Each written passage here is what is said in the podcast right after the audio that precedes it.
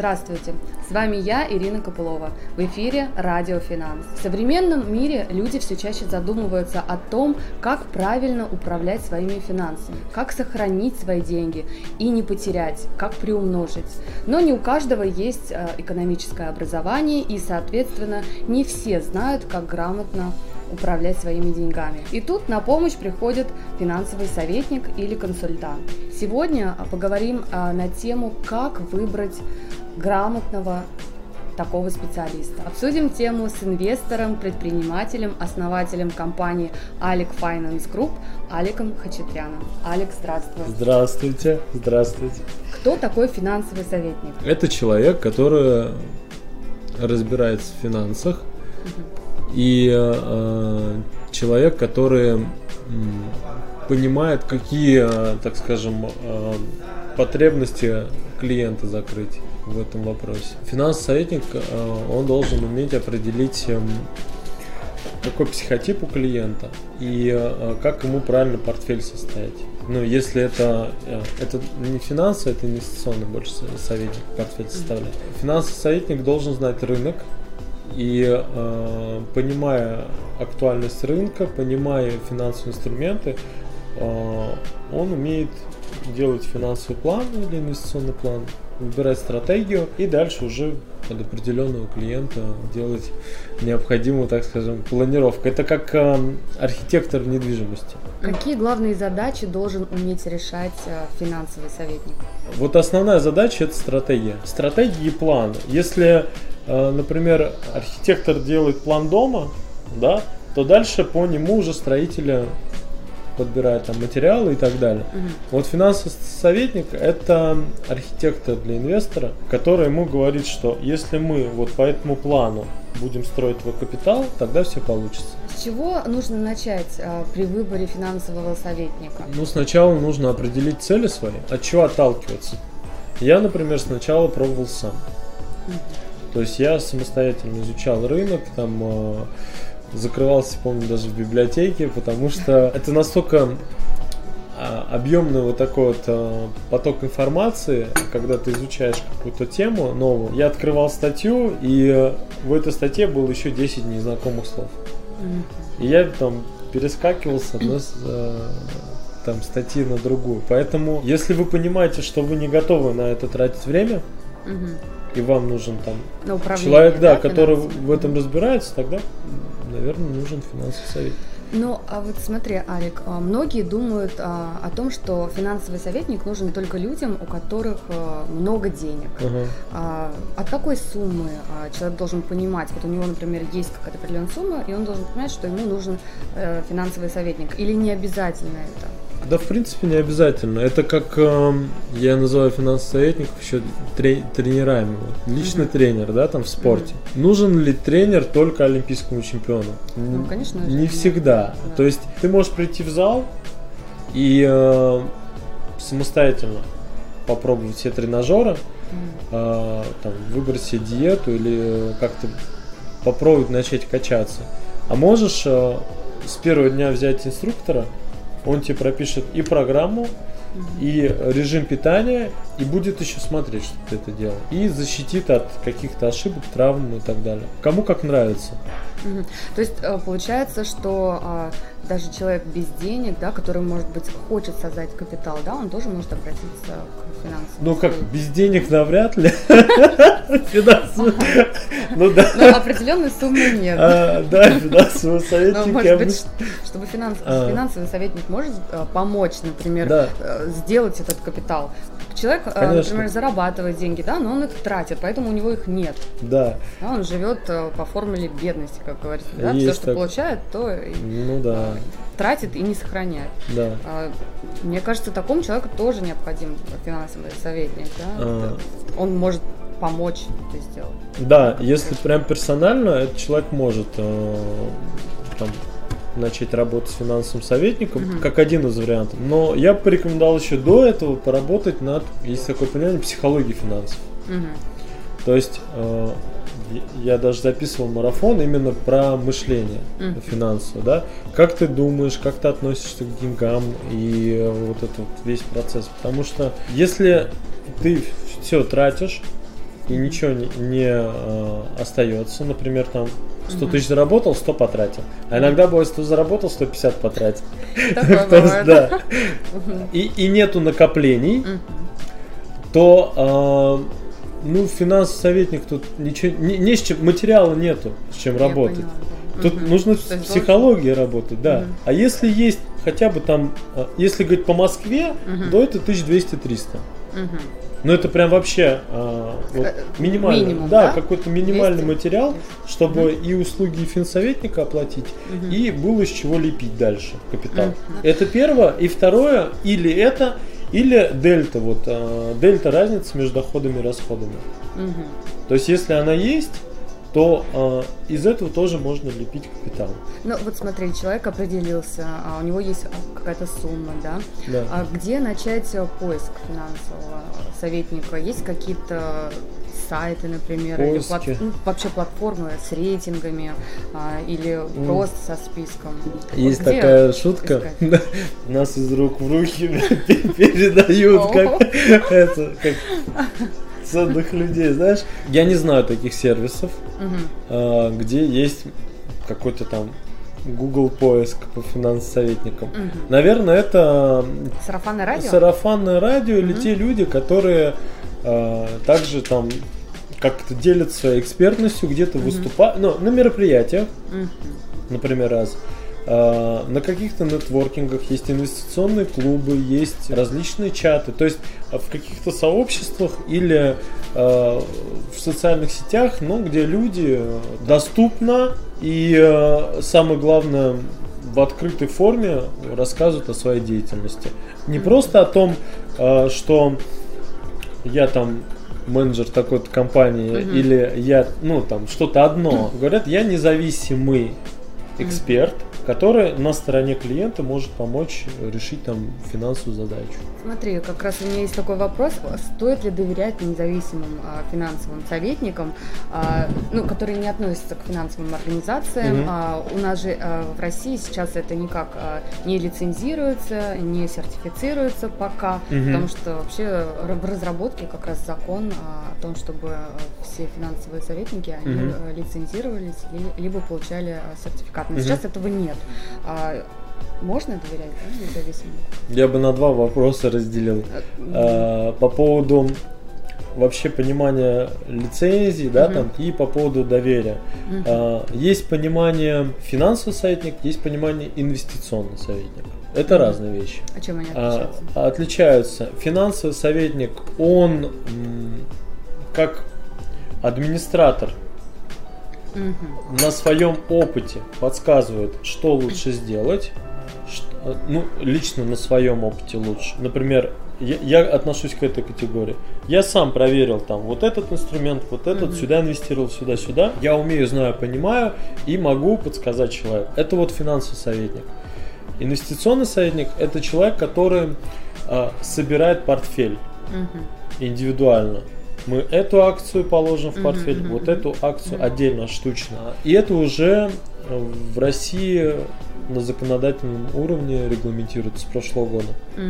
Деятельность инвестиционных советников. Лицензия ЦБ нужно получать. Я и, как правило, это крупные банки, брокеры и некоторые персональные инвестиционные советники получают такую лицензию. А по поводу доверия, Да, да, да. э, как понять? Ну что вызывает доверие? В первую очередь э, личный опыт Мгм. этого человека. Личный опыт можно и в разговоре понять, и на документах, э, брокерских счетах. То есть ты, когда, например, консультируешь э, своего клиента, ты показываешь Да, свой если- портфель, да, да, да. свою доходность. Да, да, да. э, И это вот я хотела бы как раз сообщить нашим слушателям, телезрителям о том, что важно смотреть на то, как сам советник да, зарабатывает, и какой у него портфель, и есть ли прибыль. да. Конечно. И конечно. тогда уже на, на это ориентироваться, и тогда уже Это, в- А. это самый минимум, это, ну как бы основа. То есть если ты приходишь там к застройщику домов, и он тебе говорит, мы тебе построим супер крутой дом, но мы ни разу этого не делали. Тут ты говоришь, ну слушай, одно дело это там прикольный план, проект и твоя фантазия, но а, если будет дом стоять, да. И ты его видишь, ты понимаешь, что тут вопрос убедиться, что это он построил, да? Да. Первое. А если он подтверждает, что это он построил, то ты понимаешь, что да, действительно так. Тоже и в финансах. Я поняла. Счета, э, выписки, э, кейсы клиентов. Почему я регулярно записываю там отзывы, да, там видеоотзывы от клиентов. Не все соглашаются рассказывать о том. Ну, такая интимная тема Ну финансов. да, конечно. Да, Кто соглашается, придут. да, э, хотя бы говорят о процентах, например, да, там кейс там такой-то человек, такой-то результат за такой-то период, там понравилось, вот, ну, какие-то отзывы, кейсы, обратная связь, насколько человек публичный, насколько он рассказывает. Да и в разговоре можно понять, уточняющими вопросами, а это как аналоговая ситуация, как а, например, как размещается. То есть, чем больше точных детальных вопросов, тем будет понятнее, да, насколько а, человек экспертнее. Важно ли образование? А, Какое должно быть образование у финансового советника? Именно в России, например, да, а, нет образов... ну там специализации финансовой. Это Есть понятно, но хотя бы экономическое, Да. как базовое должно А, быть, да, да, это как- обязательно. да. И Не могу сказать, у меня экономическое, но сказать, что это сильно повлияло на то, что я знаю сейчас, нет. Это помогло мне легче с этим разобраться. Но а, я еще дополнительно... это не показатель. Это бы, не да, супер получается? показатель. Но все равно это важно, правильно? А, же? Это важно, Мне да. кажется, люди, если они придут э, к Ну человеку, да, который если он учился кулинарный на- техник Да, да, да. и занимается Ну финансами, да, в этом плане, да. На зарубежном рынке, да, Мгм. а, есть сертификаты различные. Например, CFA там, и так Мгм. далее. Они а, в международном пространстве дают там такую печать, что ты а, финансовый эксперт там, на уровне консультирования, аналитики и так далее. Мгм. В России сейчас есть программа от э, Министерства финансов при поддержке правительства на повышение уровня финансовой грамотности в России. И э, они дают сертификат о том, что ты э, прошел определенный там период обучения и знаешь основы Ты проходила консультирования. это Да, обучение? да, я проходил. И, А, как не тебе? скажу, что я там супер что-то новое узнал, если честно. конечно, нам нужно быть честным. Да, раз, сертификат понимать. получил. Ну, людям нужно- сертификат, по сути, А, он ни о чем не Ну, говорит, да? не сильно, да. Просто некоторые люди, которые любят бумажки, да, там, о, у тебя там вот такое образование, вот такой сертификат, а, и там сертификат и удостоверение а, о том, что ты при Министерстве финансов прошел обучение. Теория важна, но еще важнее практика. Конечно, да. Потому что можно знать по теории очень много, но Да. если на практике, Да. например, человек не может управлять финансами, не Если зарабатывает ты такой смысл. умный, а где твои деньги? Да, да, да, ну, да. Какой опыт должен быть э, у финансового советника? И вообще и по поводу возраста тоже. Если финансовый советник будет моложе там 25-23, Мгм. то ну надо просто понять, со скольки лет он начал просто этим интересоваться. Там, я не знаю, может есть люди, которые из 15 там, или с 18 лет этим интересуются. Но я думаю, что такой какой-то примерно осознанный возраст, там 23 плюс. А, даже Ну, 23 плюс. Ну да, есть категория людей, там, которые там, рано начинают этим интересоваться и самостоятельно там торгуют и так далее. У меня, например, это там в районе дво- 20 лет было, а, но я для себя просто интересовался этим. Меня заинтересовало, но я просто начал это изучать. Мгм. Пони- понимать, что такое пифы, что такое акции, облигации, зачем, как это и так далее. И начал свои деньги инвестировать и на своем опыте. Мгм. Ну вот как раз а, про опыт. Мне кажется, здесь даже важно не а, возраст, да, а опыт. Вот Ну какой да. должен опыт быть у а, финансового консультанта, советника? Должен быть практичный какой-то самостоятельный опыт. а, Это можно как-то проверить? э, Или нужно Это очень сложно на- проверяемо, честно. Это очень сложно проверяемо. Например, я э, первые ну, 5-6 лет я не консультировал людей, естественно, мне там 20 лет было, я э, чисто для себя накапливал опыт. И э, я не знаю даже, как это можно там показать, подтвердить. Ну, можно, конечно, какие-то поднять а, открытые счета, где я там открывал э, в БКС, в Финаме. А, Ну, все-таки, видишь, можно проверить. Можно да, проверить, но насколько, да, это насколько актуально, Мгм. не знаю. А опыт консультирования, он еще более важный. Потому что одно дело ты э, общаешься с финансовым советником, который чисто для себя Мгм. это делал, но он не всегда может правильно передать свой опыт. Для себя он может сделать круто, но не может об этом там передать или рассказать. Смотри, а объяснять-то не нужно же. Советник должен сам что-то правильно делать. Есть два формата. Советник все делает за клиента, Вот, один формат. так. Есть формат, э, когда клиенты хотят просто научиться этому, то он Мгм. должен понять психотип клиента, Мгм. что ему подходит. Есть консервативные люди, Да, которые, например, да, э, любят безопасность, осторожность, они готовы инвестировать, но в такие инструменты, которые там не подвержены высоким колебаниям. да. Если э, не понял это финансовый советник и предложил что-то другое, то тут возникает диссонанс и Мгм. так далее. Есть консервативно, умеренные и динамично агрессивные инвесторы. Мгм. Если финсоветник не определил это там различными тестами в разговоре, примерами и так далее, то получается, что он, ну, как бы свою работу не совсем корректно Мгм. будет дальше продолжать, и это вызовет э, ну, там несогласованность в работе, и клиенту будет некомфортно. А, Давай вернемся к документам об образовании. А вот как понять, что эти документы не левые, как говорится, что это не подделка? Вообще можно как-то определить э, это или нет? Я, насколько понимаю, они по номерам пробиваются, скорее всего. Ну, Мгм. то есть, если там а, этот университет выпустил Мгм. какой-то документ, там пробил по номеру, действительно, он там, числится в базе. Мгм. Хотя и это, я думаю, что люди ну там научились заносить в базу. Ну, то есть, Мало ли, вдруг ну, кто-то не знает. ну да, у нас а, такой. Я ни разу этим не А, занималась, не пробивала никого. А, Я, я тоже, честно, не, не, не пробивал, просто по логике э, как бы, думаю, что можно так проверять. Еще знаешь, что бы добавил в документы? Такая бумага, Fair называется. Мгм. Это бумага о том, что человек э, является профессиональным участником там, рынка. Э, Это брокерская бумага. Мгм. Ее получают менеджеры в брокерских компаниях. Некоторые финансовые советники говорят, что я профессиональный участник рынка, и вот у меня ФСФР 1.0. Мгм. Это хорошо. Эта бумага э, дается тем людям, которые сдают экзамен на большое количество вопросов по рынку ценных бумаг Мгм. а что это такое, а что такое акции и так далее. Но а, эта бумага, ни- этот сертификат ФСФР 1.0 никакого отношения не имеет к финсоветнику. Мгм. Вот. Ну, то есть, а, То есть просто... на это не должны люди, э, как говорится, вестись. Да, да. Потому что Да, это показатель, что а, человек получил сертификат, и он на экзамене сдал свои знания по рынку, но это никакой, не является никаким подтверждением, что э, он там имеет право консультировать, или это какая-то лицензия, или еще что-то в этом плане. Да, вот так что, дорогие телезрители, слушатели, слушатели наши, обратите на это внимание. Хорошо. Важный пункт.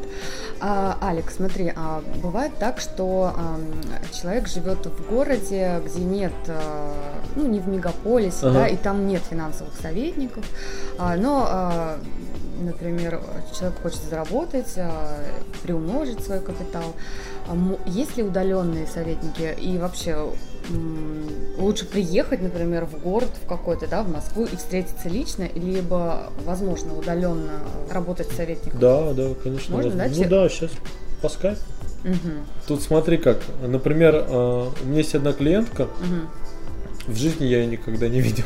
А, вот, вот Она- как раз пример, да, из жизни. Это важно А, лучше приводить пример. Я, я с ней вообще не, ну, в- лично не знаком в жизни. Мгм, Мы всегда общались по скайпу. А, Она раньше жила в Казани мгм. с семьей. А, Мы здесь, мы ей сделали финансовый план, там все расписали, подобрали инструменты. А, Она за этот год переехала в Испанию с семьей. Мы продолжаем с ней коммуникацию и Это ты не- помог а, ну заработать и э, переехать? э, плюс это, э, ну как э, приумножить, ну у нее бизнес хороший, там Мгм. это все в совокупности. Мгм, Когда человек начинает инвестировать, он эм, подключается к энергии денег мгм. в том числе М.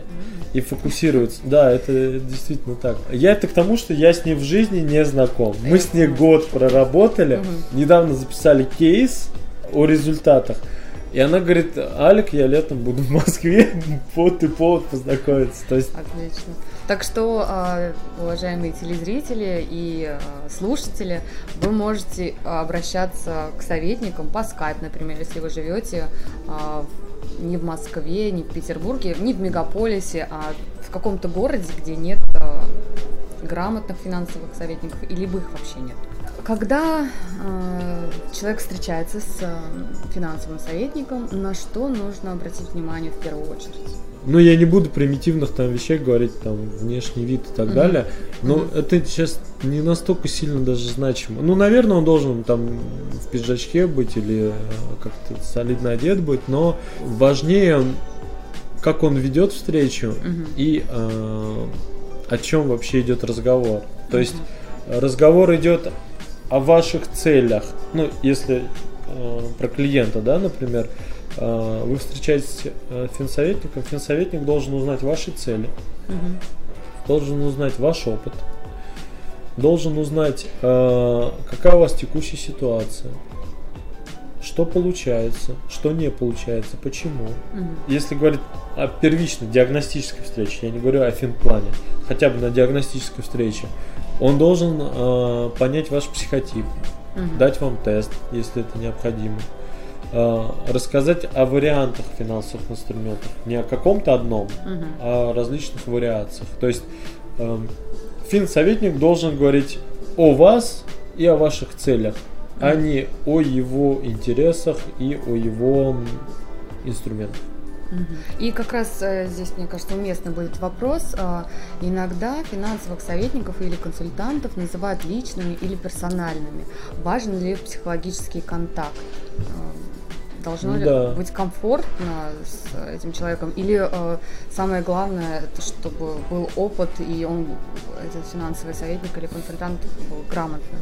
Сто процентов важен, я с этим согласен, потому что это как э, семейный доктор или ну, там персональный тренер, да, то есть mm-hmm. это человек, э, с которым вы всегда в коммуникации.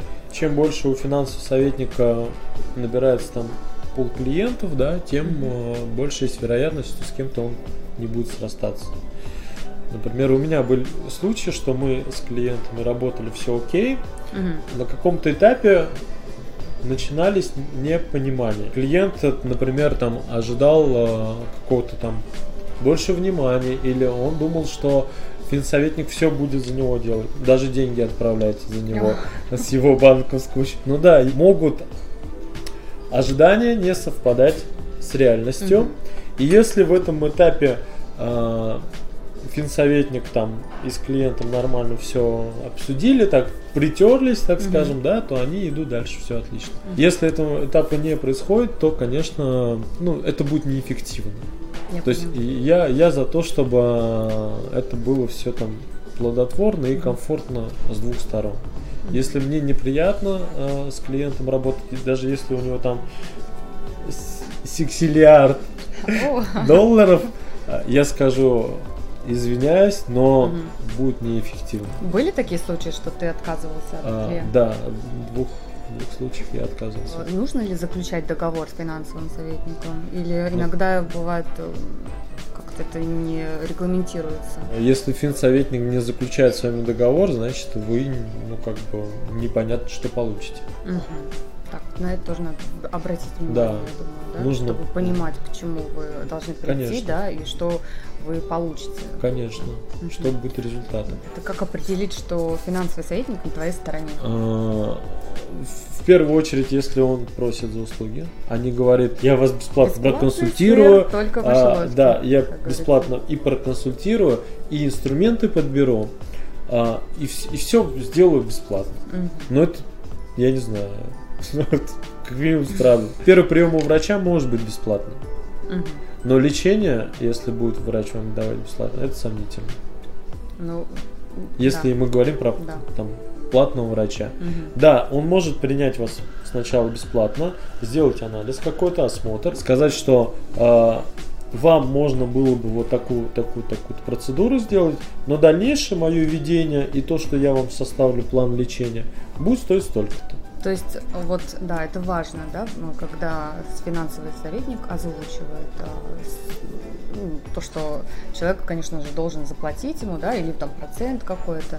Да, да, да. То есть бесплатный сыр в мышеловке, как говорится. Конечно. Давай тогда подведем итоги. Да. А, Как выбрать финансового советника? А, Вот основные пункты. Основные пункты. Поспрашивайте вообще, кто с кем работает. То есть, наверное, э, в первую очередь это должны быть какие-то рекомендации.